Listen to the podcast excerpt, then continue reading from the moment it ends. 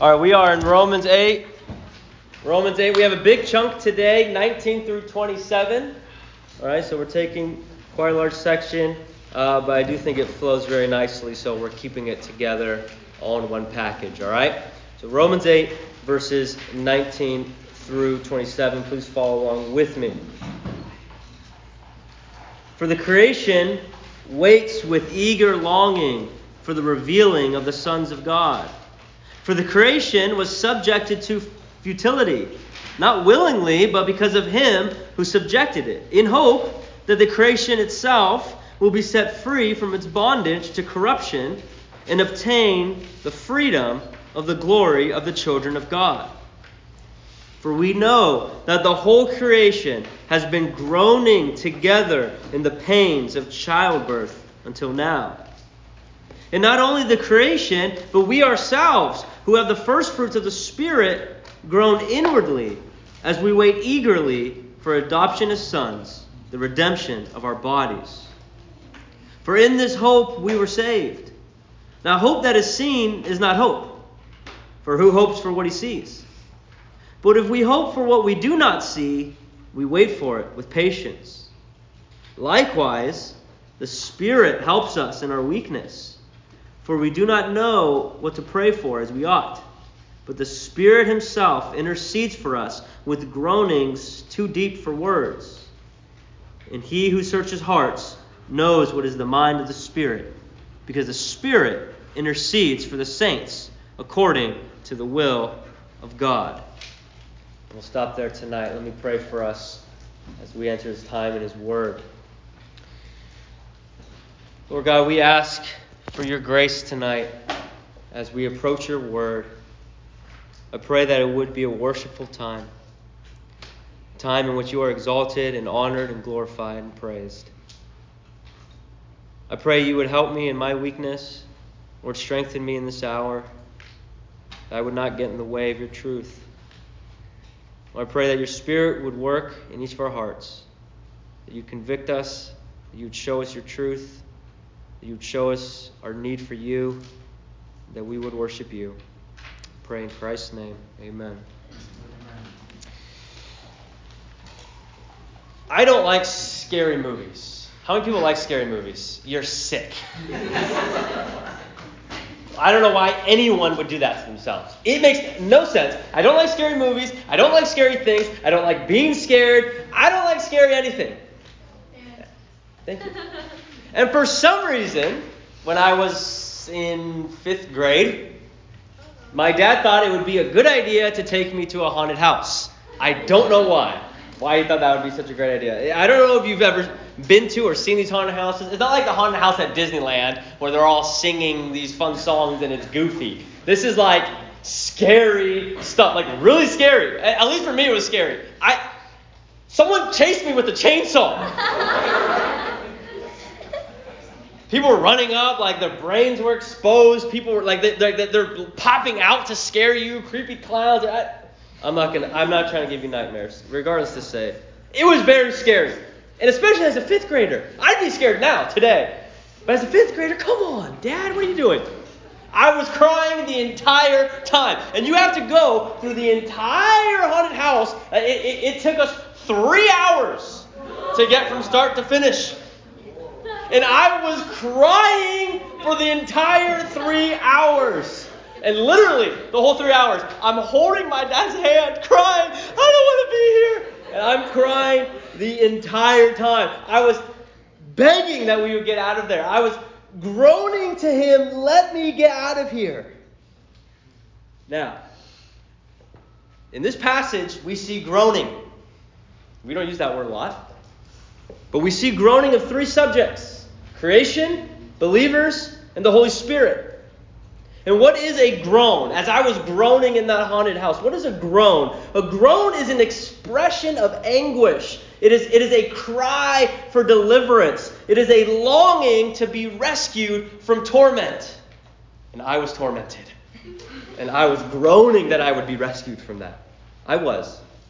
Needless to say, like a week later, someone got shot and killed there a, a cop did. They thought like this guy came in with a gun and started shooting the cops, and he died and stuff. All the cops died, and they thought it was part of the act. So yeah, I could have died as a fifth grader. Yeah, it's crazy. It was Kansas City, Missouri. Weird things happen. Anyways, that's what a groaning is cry for deliverance, longing to be rescued.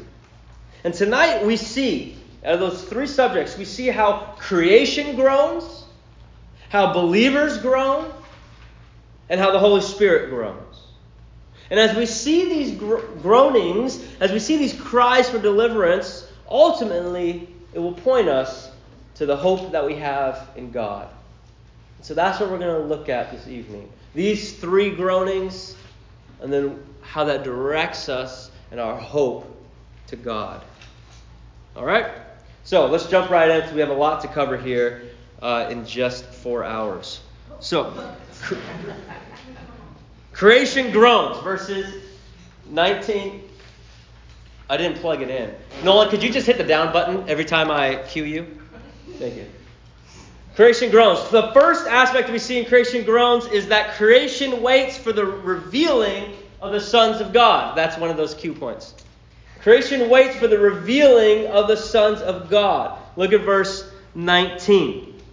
It says, For the creation waits with eager longing for the revealing of the sons of God. Let's go ahead and just press the down button. Thank you, Nolan.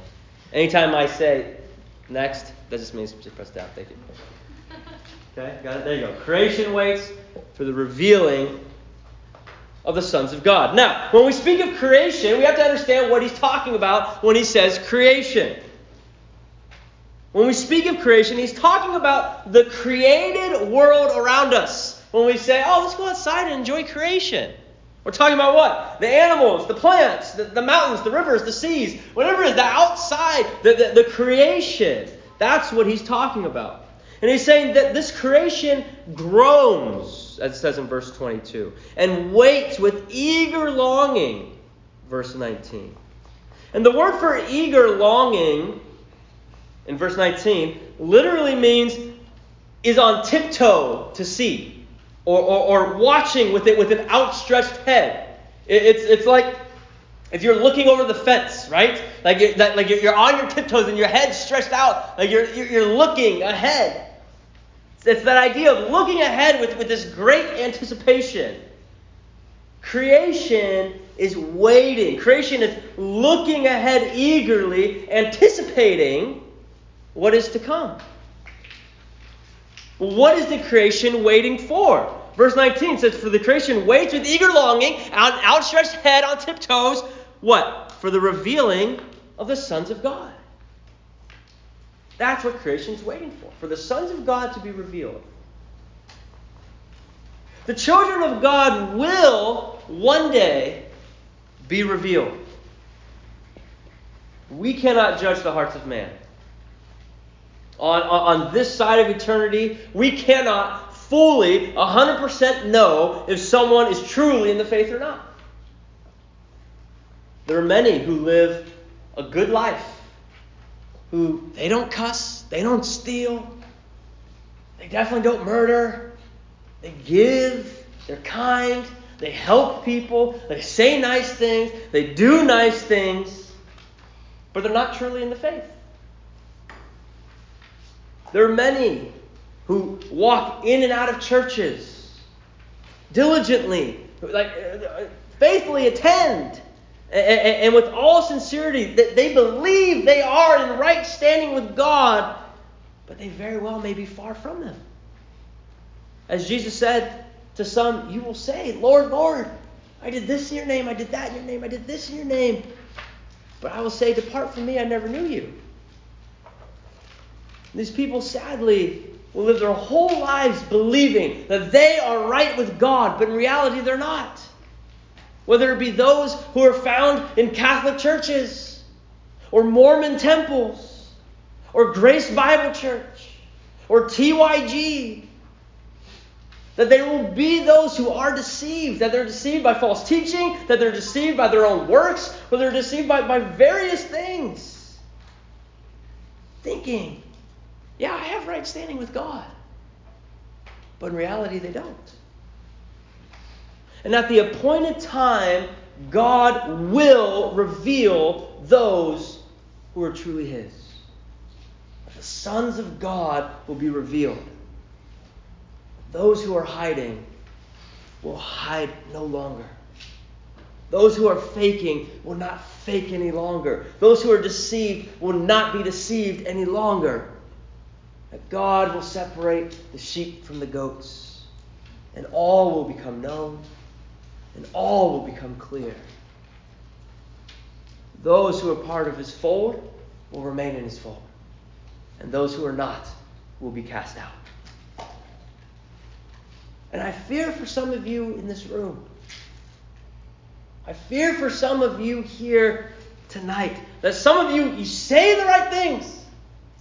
Some of you, you do the right things, but you are far from Him.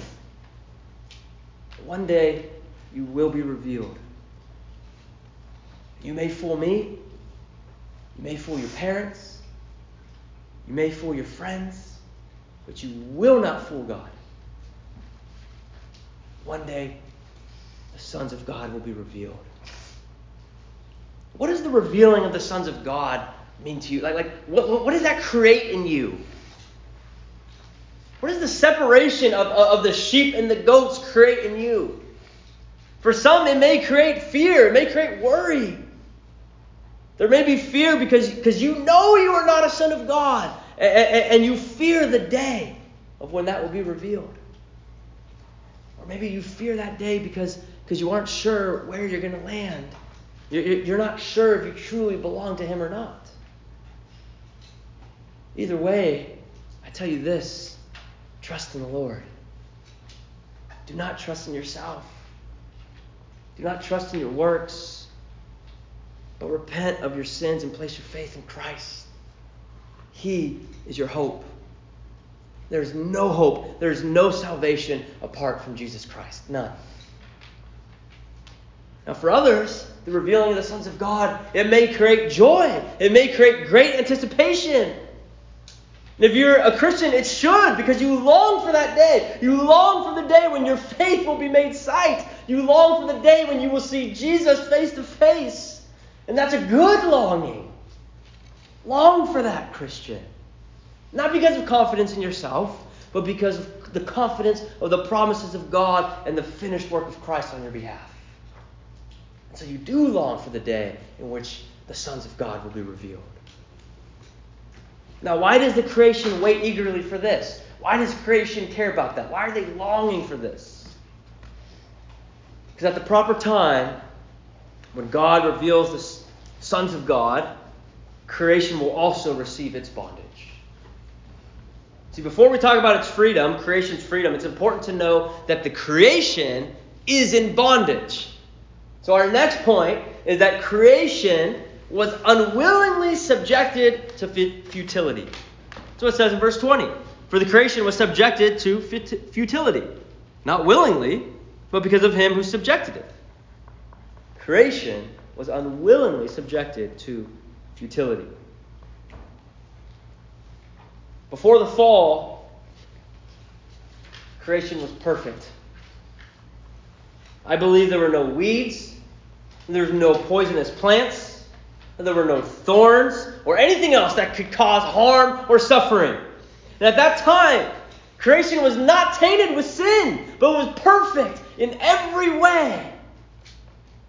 It is when man fell, and because of sin, that the world has become subject to futility. But notice it's not sin that had the power to subject creation nor did creation choose to subject itself, but it is God, the Creator, who subjected creation to this. It indeed was the result of the sin of Adam, but it is God who had the power and the authority to do so. God told Adam in Genesis 3 Cursed is the ground because of you, and it will produce thorns and thistles for you. Creation didn't sin, Adam did. But it was a result of Adam's sin that God has subjected it to futility. And in that, we see three aspects of how creation was affected by the fall. First, we see that it was futile, as we said, or in some translations, they say that it was frustrated. This is, this is referring to, to wanting to attain a certain goal, but not being able to do so. That it's futile or, or it's, it's, it's frustrating. That creation wants to be what it once was created to be. It desires to be how God intended it to be, but it's not. And it cannot.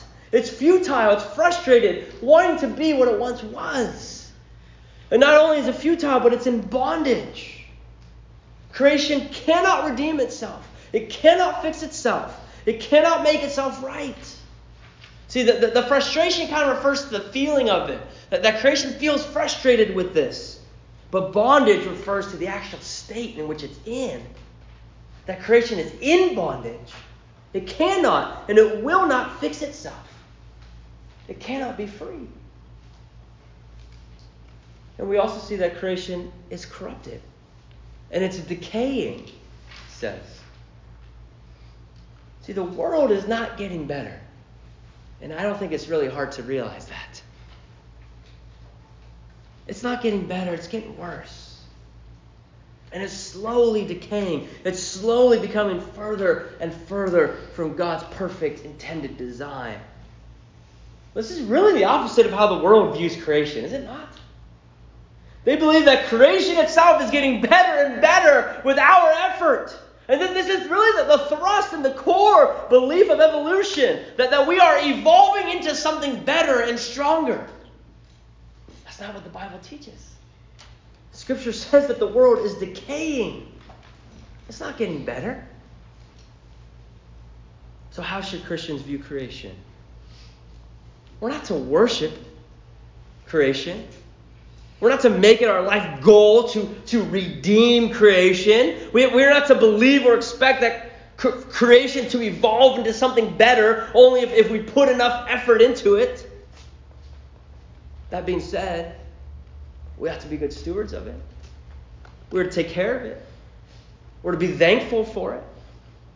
But we must understand that this is God's world, and it belongs to Him. We worship the Creator, not the creation.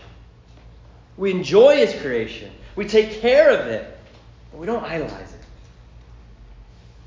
it. While this creation has been corrupted and, and it's in bondage, that's not the end of the story. There will be a time in which it will be set free.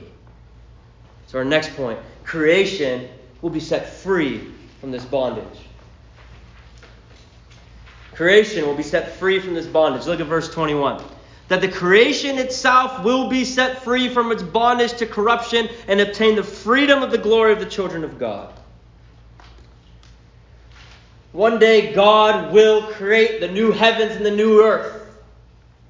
And what exactly in detail will that look like, and when exactly will it happen, and this and that, it, we're not exactly sure.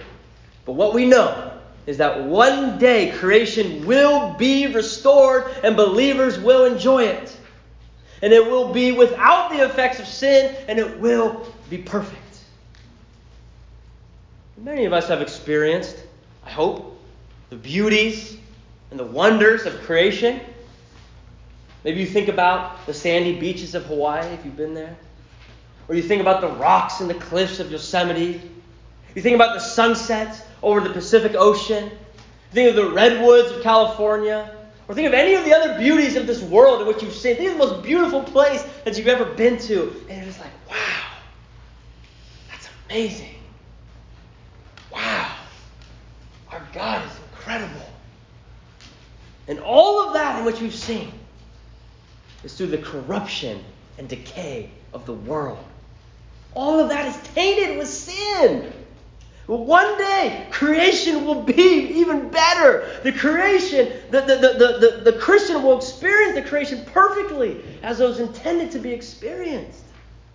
And this will not come from, from a political agenda or, or a lifelong effort to, to make the world a better place, but this will come from the redemption of God.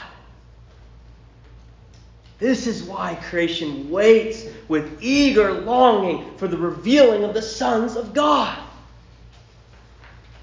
As one commentator put it, he said, quote, just as man's sin brought corruption to the universe, so man's restoration of righteousness will be accompanied by the restoration of the earth and its universe to their divinely intended perfection and glory. End quote. See, Paul uses the, the pains of childbirth as an illustration. Look at verse 22. For we know that the whole creation has been groaning together in the pains of childbirth until now. Just like when a mother is giving birth, there's pain. I think. I didn't do it. but I hear it's painful. It looks painful. And, and, and, and there, there's the pain in the child, but at some point, the pain ends. And the result is a beautiful creation. Amen. In the same way, creation groans. It's in pain. But one day the pain will end and will result in a beautiful creation. That's what he's saying here. Not only does creation groan in the pains of childbirth, but Paul says believers do as well.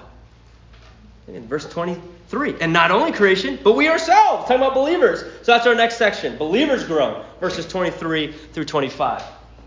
And our first point here is that believers eagerly wait for the full redemption of their bodies. Believers eagerly wait for the full redemption of their bodies. Look at what it says in verse 23. And not only the creation, as we just talked about, but we ourselves, as in believers, who have the first fruits of the Spirit, right? He's been talking about the believer being indwelt by the Spirit, groan inwardly as we wait eagerly for adoption as sons, the redemption of our bodies.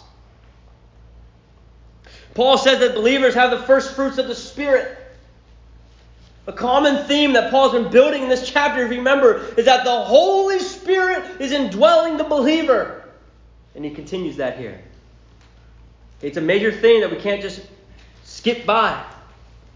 Christian, you have the Holy Spirit in you.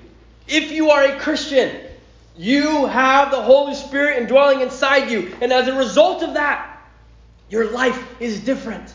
It must be. You have the Holy Spirit in you. You cannot say you're a Christian and then your life be the same. Every Christian is indwelt by the Holy Spirit. You cannot have the Spirit residing within you and then live the same as you once were. It makes no sense. It's impossible. There is power in the Holy Spirit, and there's change caused by Him. The Holy Spirit residing within the Christian causes fruit in the life of the Christian. The Holy Spirit empowers us, the Christian, to turn from sin and to turn to worship. This is the ongoing fruit of the Holy Spirit in our life. It's a both a turning from sin and it's a turning to worship. Both must be present, and both must be evident in the life of a Christian.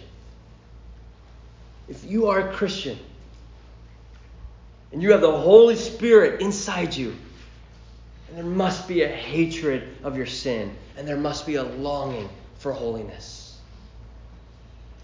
as the Christian grows, their hatred for sin grows. They hate the very presence of sin in their life. They want nothing more to do with it. It disgusts them. They hate it. There's that struggle. And the struggle is because they don't want it in their life any longer. And it weighs heavy on their heart. As David says in Psalm 38, my iniquities are gone over my head as a heavy burden. They weigh too much for me. A heavy burden, he says. Christian, can you relate? Are your sins a heavy burden that weigh too much for you? Do you hate the sin that still resides within you? Unbelievers don't, don't grieve over their sin. They may grieve over the consequences of their sin. Oh, I hate that I'm grounded now. But they, they don't grieve over sin itself. There's, there's not a true remorse or repentance of what they've done against God. For the Christian, they hate that they've sinned against God, you see. Now, Christian, while, while there must be biblical and, and genuine conviction of sin, we must always remember grace and not become overwhelmed by grief. Yes, hate your sin, Yes, be burdened by your sin, but always go to the foot of the cross and remember the complete forgiveness you have in Christ. Do not become so overwhelmed by your sin that you take away from the forgiveness and the grace of God. Don't forget that. But know with confidence, Christian, that even the deepest of your sins, even the sin in which you commit over and over and over and over again, has been paid for by the blood of Christ and has been forgiven by the Father. Do not forget that. You are not to be burdened but, but by your sin for, for, for fear of, of what it may do to your standing with God. That, well, I, I, hate my sin because I, I'm worried of what it's going to do with my relationship with God. You cannot sin yourself out of the grace of God. It's impossible to out sin God's grace because God's grace is perfect and infinite. And because his promises are true yesterday and today and forever. Yes. But you ought to be burdened, Christian, by your sin because you love God so much and you don't want to do anything against him or anything that grieves him. You hate more than anything to sin against your greatest love. You desire to live for Him. And you know that to sin is not to live for Him.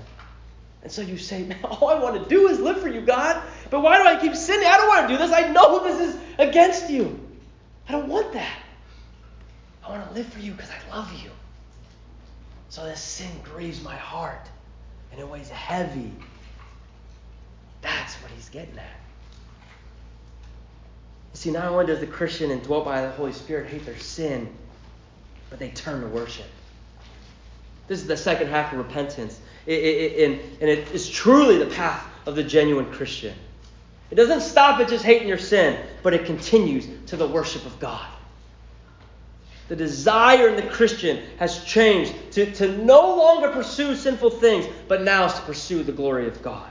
This is the fruit of the believer, caused by the Holy Spirit. The turning from sin and the turning to God. What is this longing that the Christian has? Back to the text. He's saying that, that the Christian longs for this. What is he longing for? It is a longing. It's a looking forward. Remember, like with an outstretched head, tippy toes, looking forward to what? To the time in which they will sin no more, in which they will worship God perfectly for all of eternity. That's what the Christian longs for. Is a longing for what is to come, is the consummation of our salvation. We live today what theologians call the already not yet. Maybe you've heard it before, maybe not.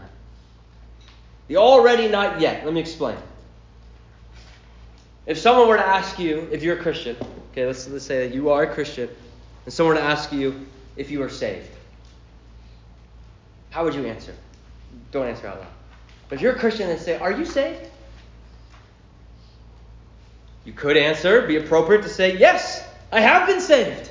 Christ died and he rose again and he's justified me and he's saved me of my sins and he's granted me faith and repentance and I have been saved. It's over and done with. I have been saved.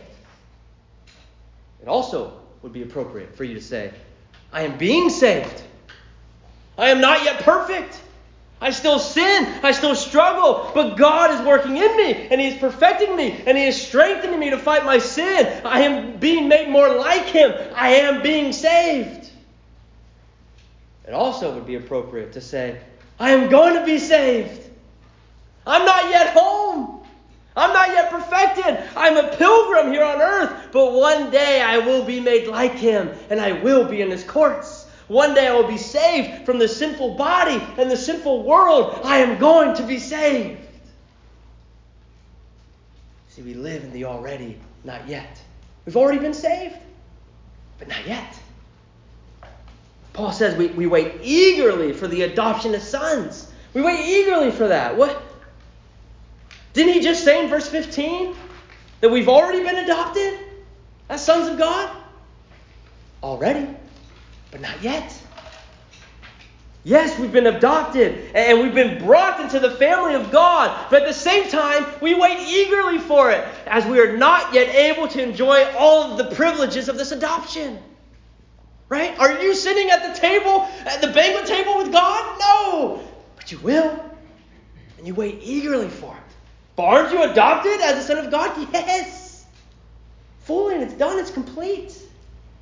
See, but by no means is Paul teaching that we have a partial or we have a temporary or we have an incomplete salvation. He is not saying that at all. The believer is fully saved. Christ's work is sufficient.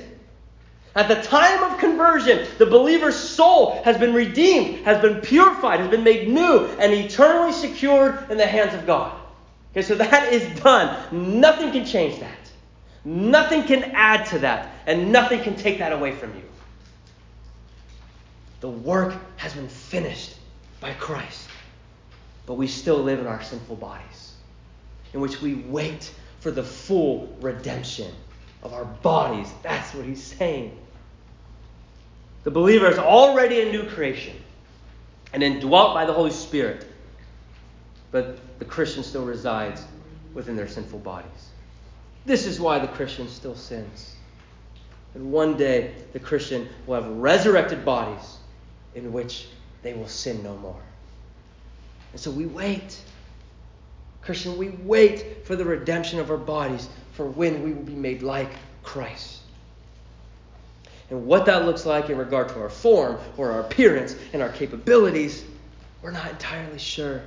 But we know that we will be sinless we know that we will be righteous. We know that we will be immortal and we will be with God. While we possess all that we need in Christ today, we still wait eagerly for the redemption of our bodies. The next, we see that believers have an assured hope in the promises of God.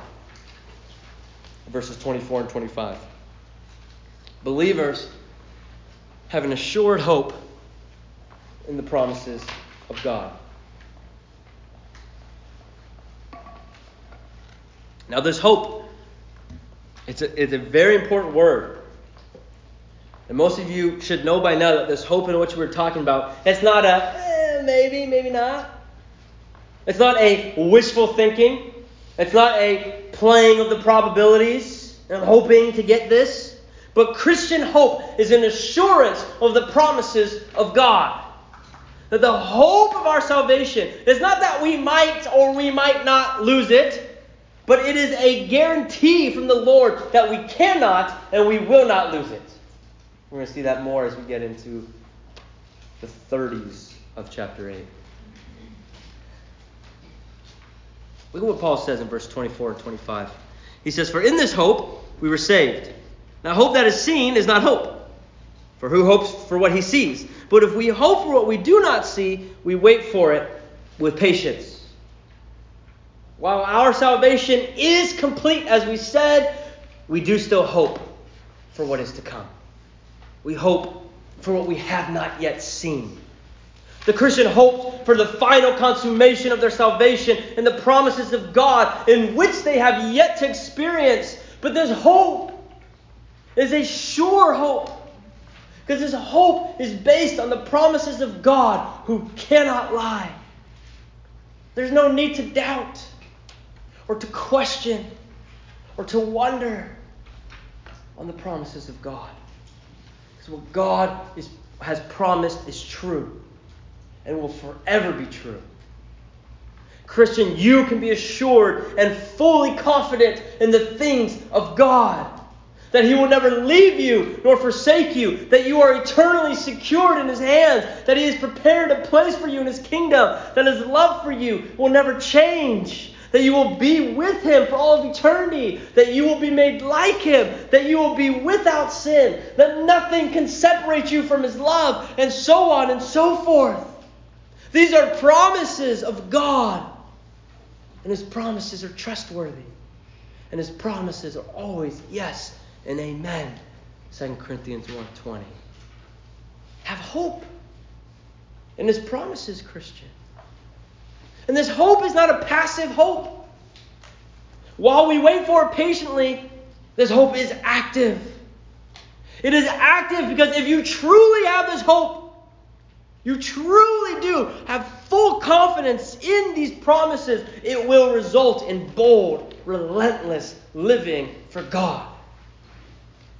You are so sure of the hope that awaits. You are so sure of the promises of God that your life becomes kingdom oriented. You're no longer living for this life, but you're living for the kingdom. You can live boldly and sacrificially, knowing with confidence what is waiting for you.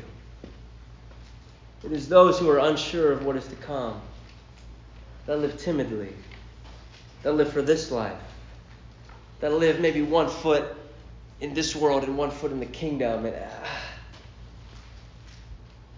Christian, do you live a hopeful life?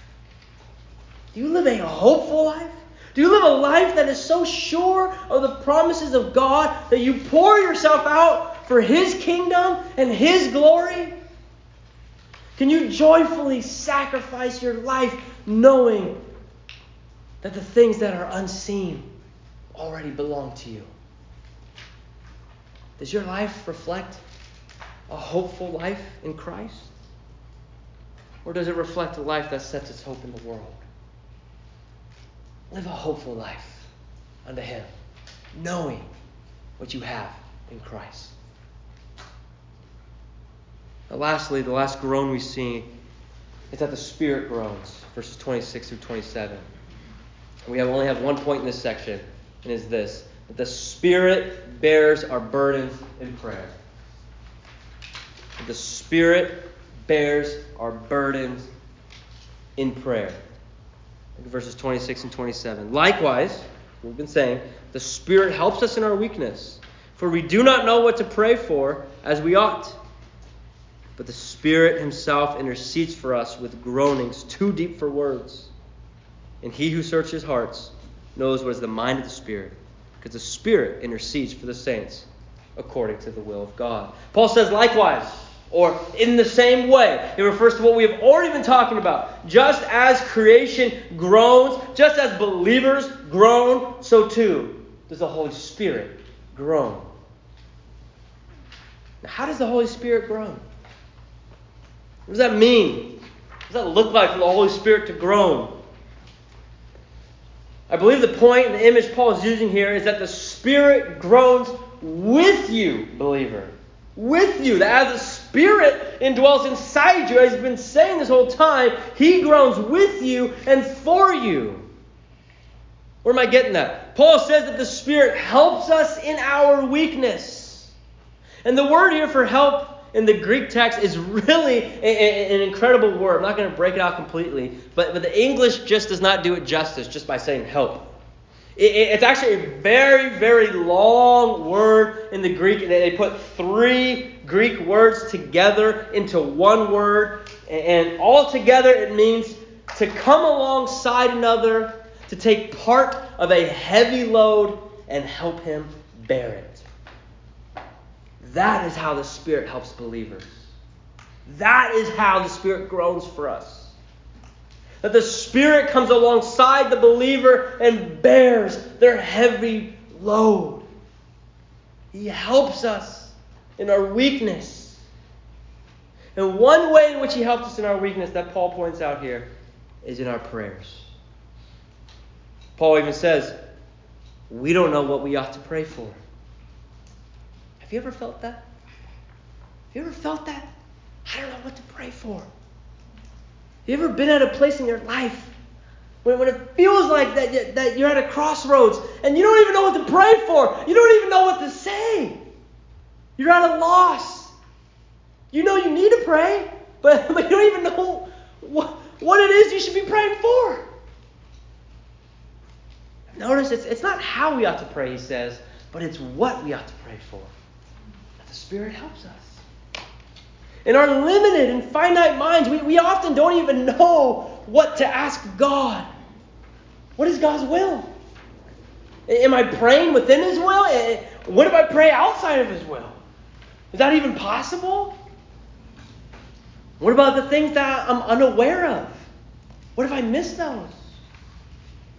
Oftentimes, there are a lot of spiritual needs that exist in our life that we should be praying for, but we don't even know they exist. How can we pray for the things that, that we're not even aware of.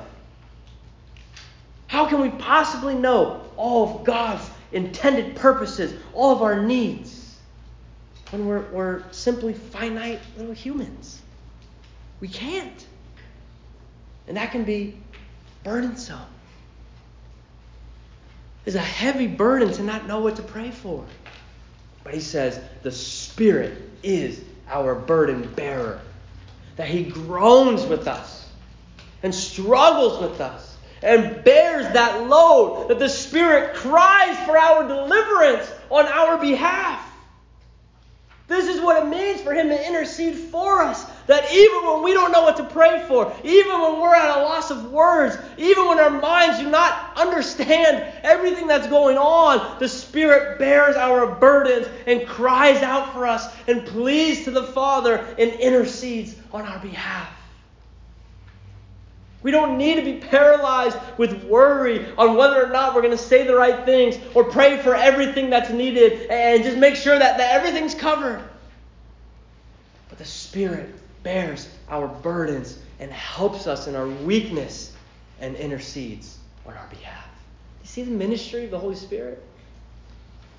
He is the perfect intercessor for us. As God the Father knows the mind of the Spirit, says in verse 27 that they are in perfect communion with another. And while they're different persons, they are one being, one God. God the Father knows the mind of the Holy Spirit. And the Holy Spirit intercedes for the believer according to the will of God, he says, verse 27. There's comfort in knowing that the Holy Spirit is with us in our prayers. Now, does that mean that we have no responsibility to pray since the Spirit will intercede and help anyways? Uh, Spirit's got it. I'm not going to pray then. Thank you, Spirit. No. Paul says the Spirit helps us, not the Spirit prays for us. There's a difference. This does not remove the responsibility or eliminates the need for Christians to pray regularly and boldly.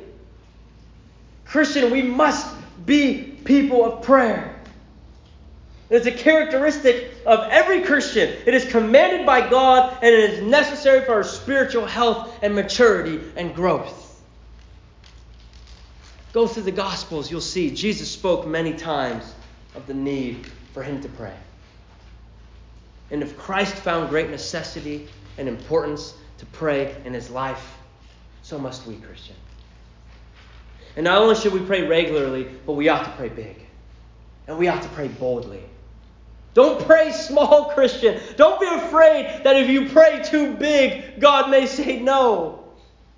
While it's good to pray within God's will, we must not be afraid to pray so big that we're praying outside of God's will. Like, oh, I don't want to say that because God will never say yes to that, so I don't, I don't want to pray that big. No! It says in verse 27 the Spirit intercedes for the saints according to the will of God. So pray big, and the Spirit will intercede to pray according to the will of God. If God says no, that doesn't mean that it was a bad or a wrong prayer. Sometimes we feel like, oh, if he said yes, I prayed it good. If I said no, I shouldn't have prayed that. Don't think like that. Jesus prayed that God would take the cup of the crucifixion away from him, if that be his will. And God said no. God said, that's not my will. Just because God says no doesn't mean that you shouldn't have prayed for it. Pray big. Pray with a worshipful heart. Pray for God's will to be done and pray that He be glorified. If you are in Christ, the Spirit is in you. And He bears your burdens. And He intercedes for you. The Spirit groans with the believer as He bears our burden in prayer. as we close for tonight. We've seen the groanings, we, we, we, we've seen the cry for deliverance from creation, from believers, and from the Holy Spirit. These groanings ought to point us to one place that is the throne room of God. But while these groanings are, are real, it does not end with a groan, but it ends in hope. Creation groans, but creation will be set free and will be restored. Believers groan, but believers will receive the fullness of God's promises. The Spirit groans as He bears the burdens of the believers, and He helps them in their weaknesses. So you see, while there is groaning, there is hope in the Lord. And so, with that in mind, I want to quickly just leave the Christian with a word of hope and some challenges to think upon as we leave tonight. Then we'll be done. Just three. The first is this don't be surprised when things go wrong in this life. Don't be surprised when things go wrong in this life. We live in a sinful, fallen world. People will fail you. You will fail people. Plans will fall through. The sin of others will affect you. You will experience pain and frustration. Do not be surprised. And do not measure the success of your life based on what goes according to plan or how comfortable or how easy your life is. But let the measure of your life be that of your love for God and the glory that you give Him. Secondly, don't place your hope in what man can offer. Don't place your hope in what man can offer. Man is fallen. Man does not have the solution to our greatest problem, which is sin. Men and women and family and friends and politicians will claim to have what you need, will claim that they can offer the solution to your greatest problems in life. Do not place your hope in man, place your hope in Christ. Place your hope in the sure promises of God. And lastly, keep your eyes on Christ. Keep your eyes on Christ. Where else can we look? Where else can we go, Lord? Who else is worthy of, of, of, your trust? Like, who would you put your trust in other than Christ? Who else will we place our hope in? Look to Christ, who is our hope, and trust Him completely in everything. Don't let your eyes wander from Christ, but fixate your eyes on Him. We groan. We cry for deliverance. The good news is there is deliverance through the blood of Christ, through the power of the Holy Spirit, and through the love and the mercy and the grace of God the Father. Let me pray. Lord God, thank you that there is hope in you. God, as we groan, as we long to be with you, Lord, I pray that we would fixate our eyes and our hope on you, our Savior, our Lord, our Maker. Lord, I pray that you would give us great boldness to live for you here because of the promises and the hope that we have in you. Help us, God, even this time as we discuss these things for your glory and your praise. In Jesus' name, amen. amen.